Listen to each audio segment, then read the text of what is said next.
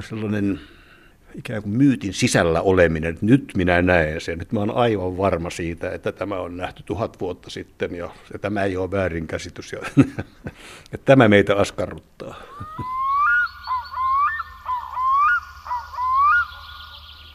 Tuskin saamme koskaan tyhjentävästi tietää, missä tarkoituksessa tuhansien vuosien takaiset lajitoverimme jättivät myyttisiä vihjeitä kieleen, esineisiin, kallioiden seinämiin.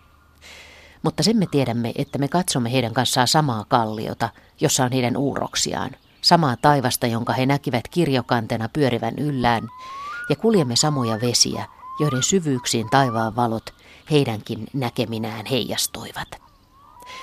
Näin kirjoittivat pari vuotta sitten ilmestyneeseen suomalaisen kirjallisuuden seuran julkaisemaan ympäristömytologiakirjaan Seppo Knuuttila ja Ulla Piela.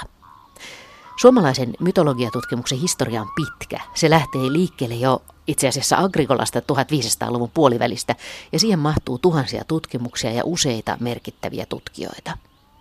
Ja silti myyttien rikas maailma on täynnä salaisuuksia ja tulee varmaan aina olemaan. Myyttinen tieto on erilaista, se ei noudata tieteellisen tiedon, arkitiedon eikä oikein minkään muunkaan tietomuodon logiikkaa. Ja ehkä myyttien maailmassa kysymykset ovatkin tärkeämpiä kuin vastaukset. Ainakin tärkeämpiä kuin tyhmät vastaukset, sanoo Seppo Knuuttila, perinteen tutkimuksen emeritusprofessori Joensuun yliopistosta. Tähän ympäristömyyttien maailmaan me sukellamme joka tapauksessa Tampereella pääkirjaston kokoustilan hiljaisuudessa. Mun mielestä tässä ympäristömytologiassa on erityistä on se, että ihmiset aistein havaitsee ympäristöönsä ja se askarruttaa heitä, mitä he kuulevat ja näkevät ja haistavat ja tuntevat siellä. Että se on sellainen, niin kuin, nämä vaatii selityksen nämä merkilliset suhteet tähän ympäristöön ja luontoon ja kaikkeen muuhun. Ja, ja mä luulen, että se on näissä isoissakin myyteissä se on samanlainen, että ne enemmän painottuu siihen ongelmaan, siihen hämmästykseen, että mik, miksi tämä asia on näin. Ja yksi peruste, miksi mun mielestä voi ajatella näin ja lähestyä tämmöisen ongelmallisuuden kautta havaitsemisen maailma on se, että tätä antiikista lähtien, siis ennen ajanlaskun alkua Aristoteleen aikalaiset pohti sitä, että näissä täytyy olla jotakin vikaa näissä selityksissä. Ja se, että niin kuin ei, ei siis sellaisia olentoja kuin kentaurit ja seireenit ja tällaiset, ei niitä voi olla olemassa, ne on väärinkäsityksiä. Ja sieltä lähtien on selitetty ihmisille, että niin kuin, te olette ymmärtäneet nyt väärin, että kentauri on nyt sellainen vaan, joka on niin kuin ratsasta ja se on näkynyt tietystä kulmasta niin, että siellä on niin kuin mukaisen yläosa on ihmisen ja alaosa on hevosen. Et ei sellaisia ole olemassa tällaisia, eikä mitään sellaista ei ole olemassa, mikä ei ole havainnon mukaista. Tämä on tullut aivan tähän päivään asti. Meille selitetään edelleen, että ei enkeleitä olemassa, vaikka sä eilen näit sellaisen, niin eihän niitä ole. Kato, sä kävisit jotakin väärin. Se oli joku pilvi, joka meni ohi ja auringon edestä. Tai... Ja sitten oli tämä toinen aikalaisselitys antiikissa, että nämä on oikeasti ollut suuria sankareita, nämä, nämä jumaluudet, nämä myyttien päähenkilöt, olemassa olevia kuninkaita ja hallitsijoita ja sellaisia äärettömän kunnioitettuja ihailtuja henkilöitä, jotka sitten muistin vaikutuksesta mytologisoituu tällä tavalla. Tätä on myöskin niin kuin pohdittu meillä. Ehkä sitä pohditaan vähän vieläkin, että oliko Väinämöinen oikeasti, niin olisiko se ollut todellinen sankarihahmo joskus kaukaisuudessa ja hänen kumppaninsa sitten ja veljensä Ilmariset ja muut. Tämä on kiinnostavaa. Mytologiaa pitää yllä tämä pohdinta, että onko mahdollista, että näin olisi joskus ollut. Onko mahdollista, että me olemme käsittäneet kaiken väärin.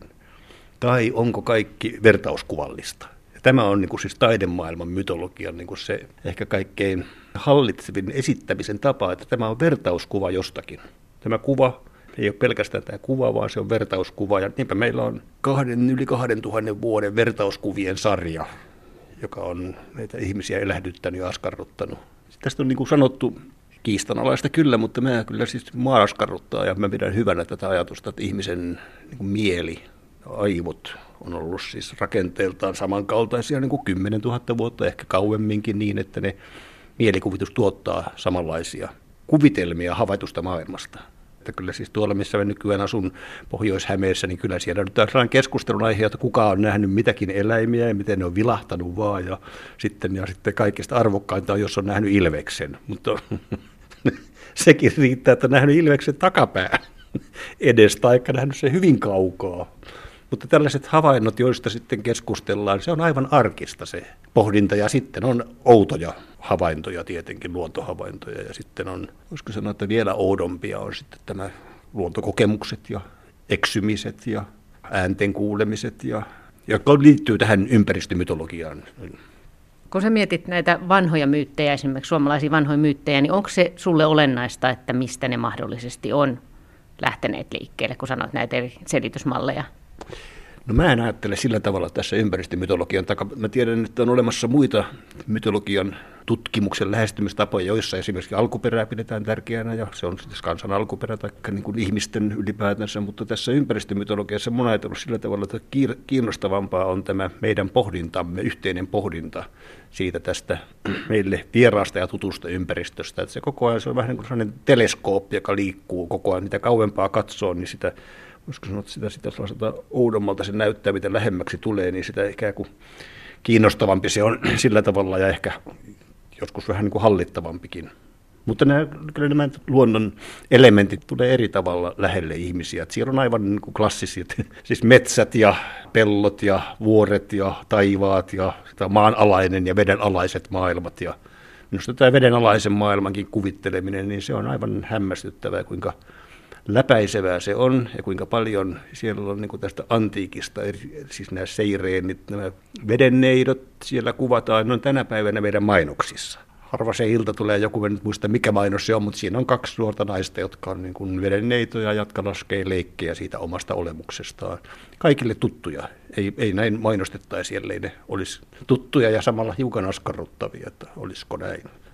Kerroit viime syksynä esitelmässäsi siitä hetkestä, kun, kun näin katsoit vettä ja tajusit, että ahaa, että tämä on ehkä ollut se hetki, jolloin on muodostunut se myytti vedenalaisesta maailmasta.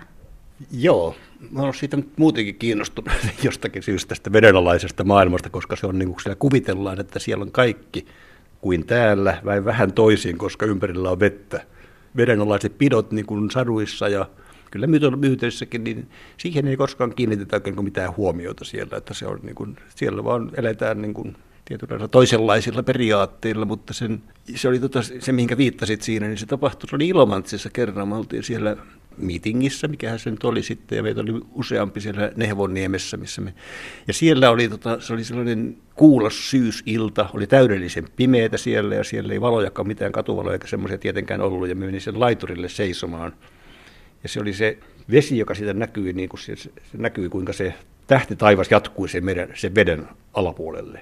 Se, mä ymmärsin, että se oli täydellinen niin kuin sellainen ympyrä siinä, joka meni siellä on aivan sama veden alla kuin veden päälläkin. Ja se oli niin, kuin niin jotenkin sellainen pysyvä se hetki, ja sitten kun sinne seisoi pitempään, näki, että ne kaikki liikkuu hitaasti pyörii samanaikaisesti. Mä ajattelin, Jumalan tähden tämä on nähty ennenkin, kaikki ovat nähneet tämän ja nyt minä olen osa tätä joukkoa, joka näkee tämän tämä sellainen ikään kuin myytin sisällä oleminen, että nyt minä näen sen, nyt mä olen aivan varma siitä, että tämä on nähty tuhat vuotta sitten ja, ja tämä ei ole väärinkäsitys. Ja, en voi sanoa, että olisin uskoon tullut, mutta valaistuin kyllä tästä asiasta. Hienosti kuvattu, siitä saa kiinni siitä hetkestä. Onko sulle aina ollut itsestäänselvää ajatella, että ihmiset on menneenä aikoinakin olleet yhtä fiksuja ja samojen kysymysten äärellä kuin me nykyään?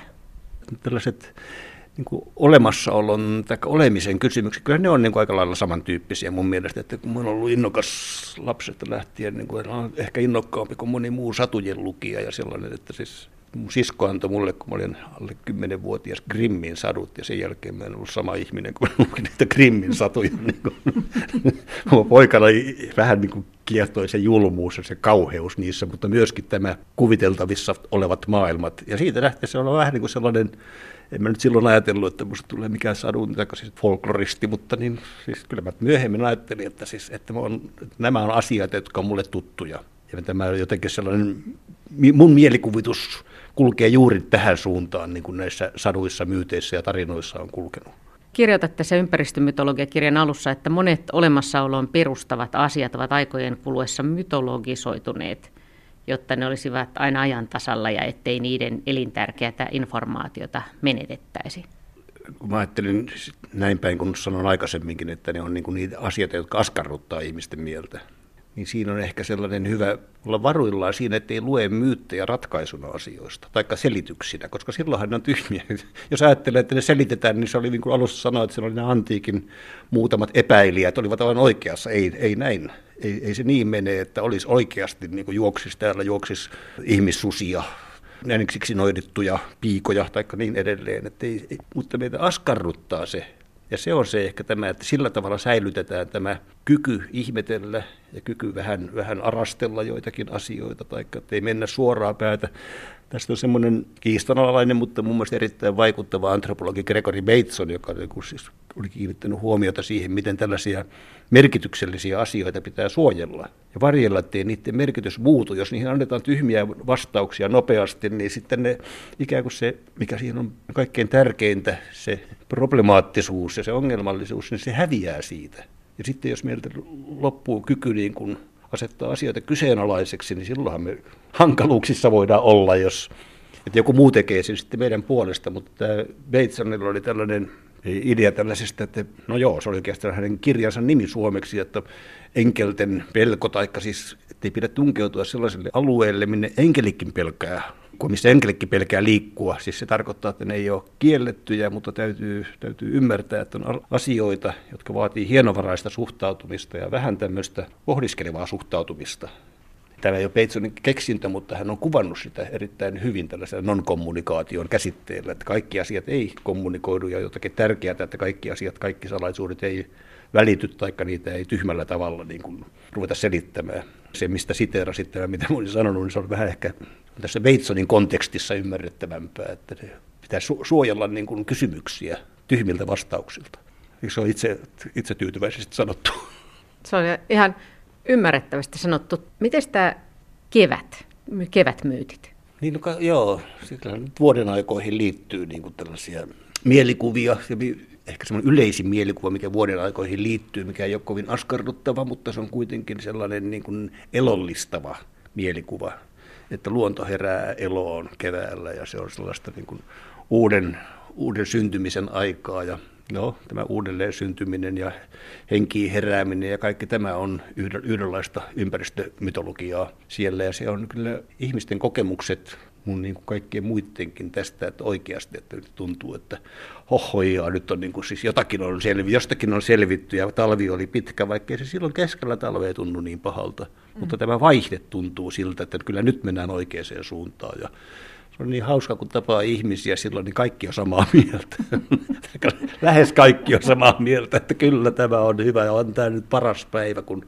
mutta vähän tuulee, mutta muuten on yksi asia, mikä tietenkin nyt, keskusteluttaa maalla. Meitä ihmisiä on siinä, että oletko nähnyt niitä ja niitä lintuja, joko ne on tullut, minne ne menee, kuinka ne osaa tänne, mistä ne tietää. Joka kevät on sama keskustelu siellä ja se on kiva hämmästellä sitä, että miten nuo joutsenet tulee, ja nyt niitä lentää kolme, yleensä niitä kaksittain lentää siellä, ja siellä pellolla niitä on siis kymmeniä, ja tämäkin sitten tietenkin, että kun talvesta selviydytään, nykyään se ei ole mikään konsti eikä mikään siis meille, mutta kuitenkin edelliset, edelliset sukupolvet niin kärsi oikeasti niin ruoan vähyydestä tähän, tähän aikaan.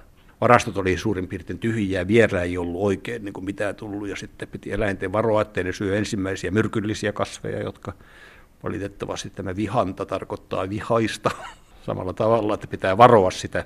Vihreä on myrkyn väri myöskin.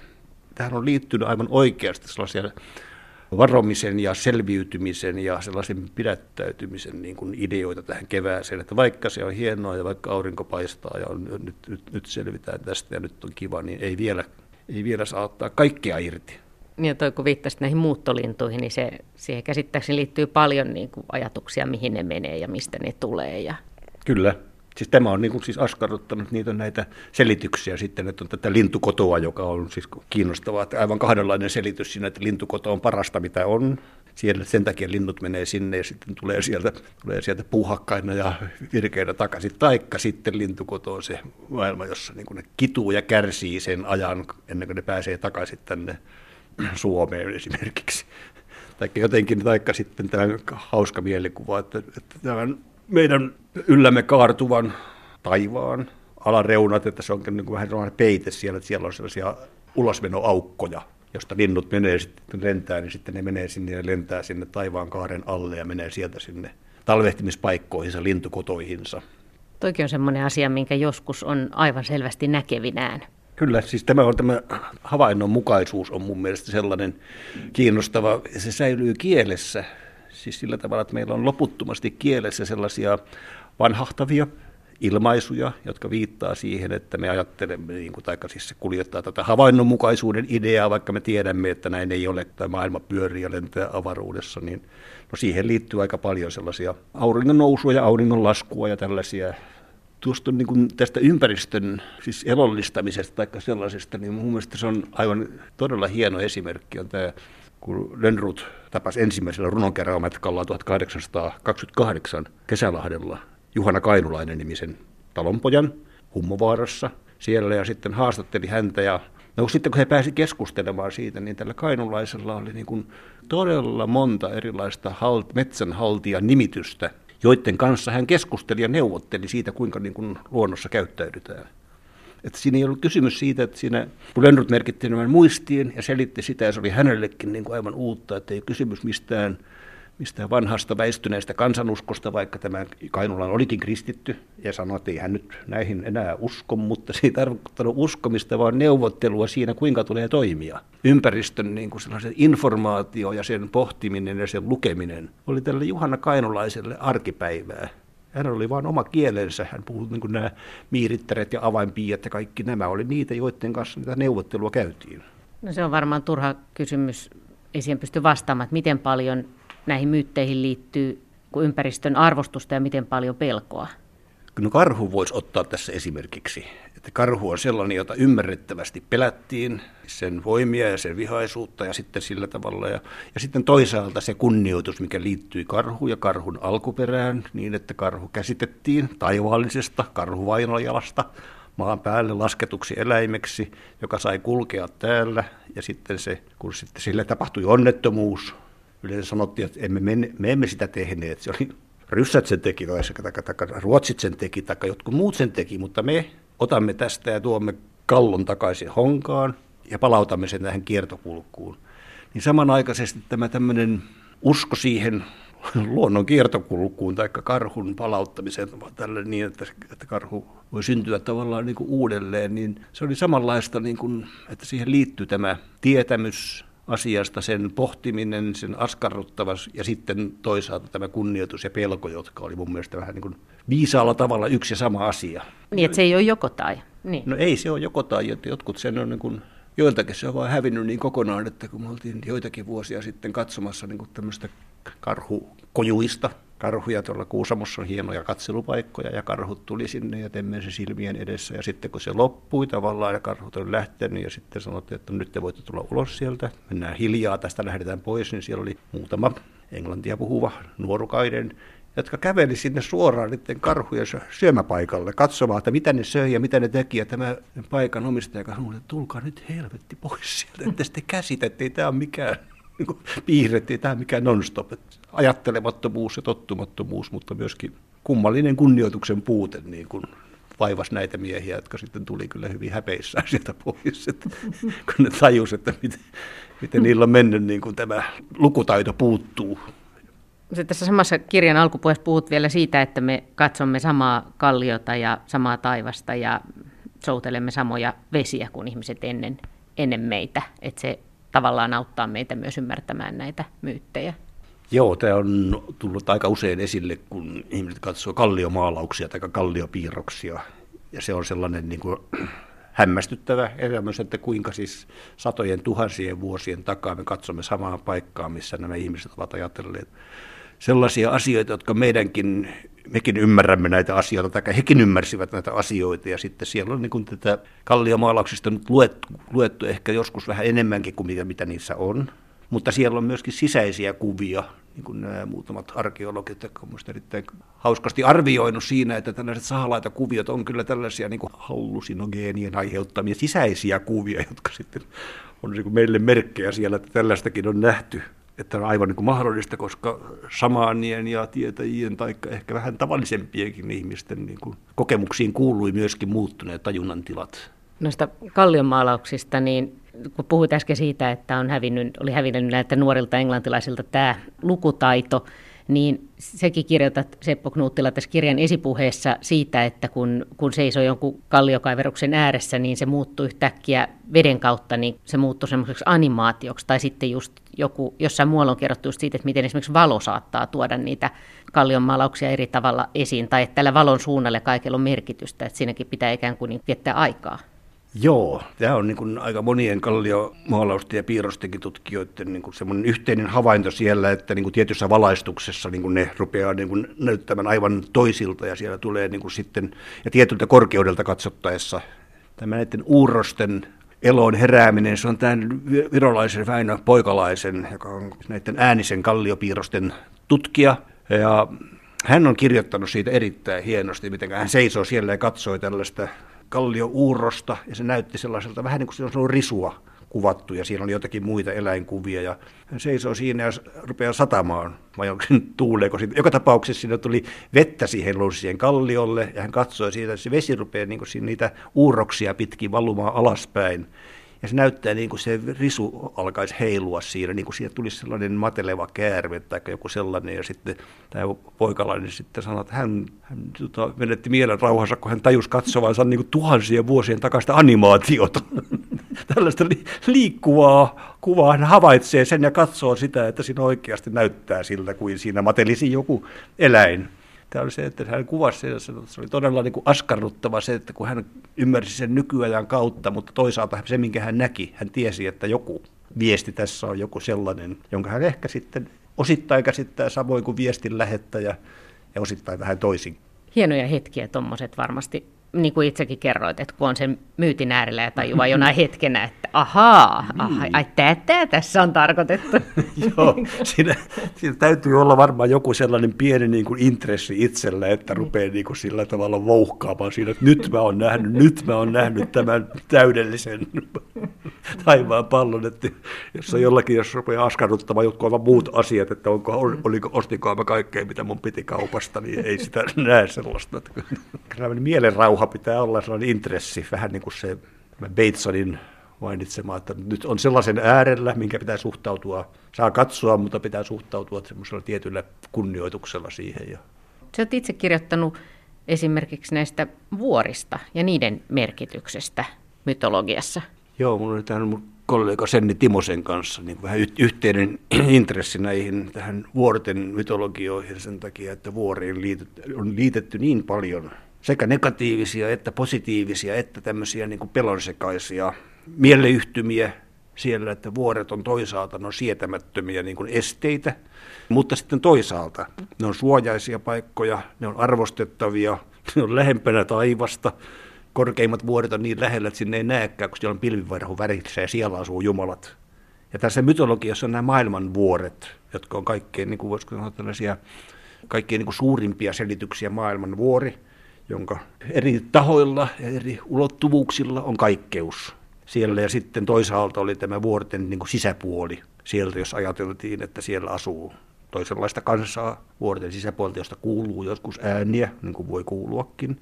Ja sitten siellä on niin kuin kuitenkin ne rikkaudet, ja, jotka on kätketty vuorten sisään. Ja siellä asuu peikot ja mitkä nyt milloinkin niin kuin nämä uskovuusolennot siellä. Ja tämä on se, joka on ihmisiä niin kuin askarruttanut, että minkä ihmeen takia tällaisia muodostumia on. Ja sitten toisaalta, että kuinka niin kuin jylhiä. Ja tämä on niin se vähän samanlainen se, siis sen, sen kanssa, kun sitä pohdittiin ja käytiin näitä aineistoja läpi erityisesti Pohjois-Karjalasta, mutta vähän muualtakin siellä, että siellä oli kahdenlainen tämä kunnioituksen ja sitten tällaisen hämmästelyn ja sitten ehkä vähän niin kuin pelonkin sekaisia tunteita siellä, että onko ne vaarallisia, onko oikeasti niin, että vuorenpeikko vie nuoria naisia vuoden sisälle, niin kuin on kerrottu monta kertaa. Seitsemässä veljeksessä kerrotaan vähän muuallakin, tämä on, toistetaan uudelleen ja uudelleen. Ja sitten toisaalta tämä lupaus siellä, että vuoret, niin kuin mikä on edelleen, vuoret ja vaarat sisältää sellaisia rikkauksia, että kun ne sieltä saadaan ylös, niin ei ole hätäpäivää, että suomalaiset on onnellisempia kuin norjalaiset sen jälkeen, mutta se ympäristövaikutukset on tietenkin vähän erittäin odottamattomat ja ei, ei ole niin kuin helppo juttu muuttaa rikkauksia meidän rahaksi. Seppo Knuuttila, Jos mietitään Suomen luontoa vielä, niin mitkä, voiko sille kysyä, että mitkä on sulle niin kauneimpia tai tärkeimpiä mytologisia ajatuksia Suomen luonnosta, tai mitä olet viime aikoina miettinyt, tai mihin liittyy eniten Suomen luonnossa? Onko se metsä, vai onko se ne vedet, vai voiko tälleen sanoa? Kyllä joo, että se on sen, tässä on tullut nyt melkein, puhunut kyllä sillä tavalla, että kaikki tämä mitä mä oon sanonut on mulle jotenkin niin kuin merkityksellistä. Mutta mun ajatellut tuota, että kun mä ajattelen aina, kun mä näen niin kuin Otavan, niin siis oikein kirkkaalla taivaalla niin kuin näkee Otava ja muutamia muitakin, mutta se on sellainen, joka tuntuu, että ikään kuin se, koska mä sen lapsesta lähtien oppinut tunnistamaan, ja se kyllä tuntuu siltä, sillä tavalla, että Otava ja sitten Pohjan tähti, että ne on niitä ne on merkkejä taivaalla siitä, miten liikutaan, ja sitten on nämä joet erityisesti, mitkä oli Pohjanmaalla tietenkin. Siellä ja kyllä siis metsässä kulkeminen on ollut mulle sellainen niin kuin jotenkin niin, kuin niin monelle muullekin, että siis ilman mitään tarkoitusta. Mä olin varsinkin kouluaikana kova kulkemaan metsissä, että siis vaikea sanoa mistä syystä. Mä luulen, että tämä on niin kuin erittäin yleistä metsissä ja poluilla kulkeminen, että mä en sikäli ole niin kuin toivon, että mä en ole poikkeava ihminen tässä suhteessa, eikä missään näissä suhteissa. Jokainen, joka katsoo tähti taivaalle, löytää sieltä oman, oman lempikuvionsa siellä. Ja siitä on kertomuksia, että melkein jokaisella kuviolla on ollut siis vastineensa maan päällä. Ne on näitä metaforia ja vertauskuvia. Että se, mikä siellä näkyy, on ollut merkityksellistä maan päällä joskus. Ja sitten nämä, nämä vedet ja vesien, vesien eri muodot, että se mikä sillä tavalla se kokemus ikään kuin ohjaa näitä aisteja ja mielenkiintoa ja havaintoja myöskin. Mutta mä sanoisin sitten, sitten tähän, tähän ympäristömytologian niin sellaisena mun mielestä merkityksellisenä ulottuvuutena on tämän, että ihmisen, ihmiset luottaa niin kuin havaintoihin, se osaa tulkita niitä havaintoja siellä. Ja silloin se mytologian hämäryys voi selkiytyä omalle itselle, niin sitä oikeasti pitää kiinnostavana eikä vaan vanhana joutavana loruiluna.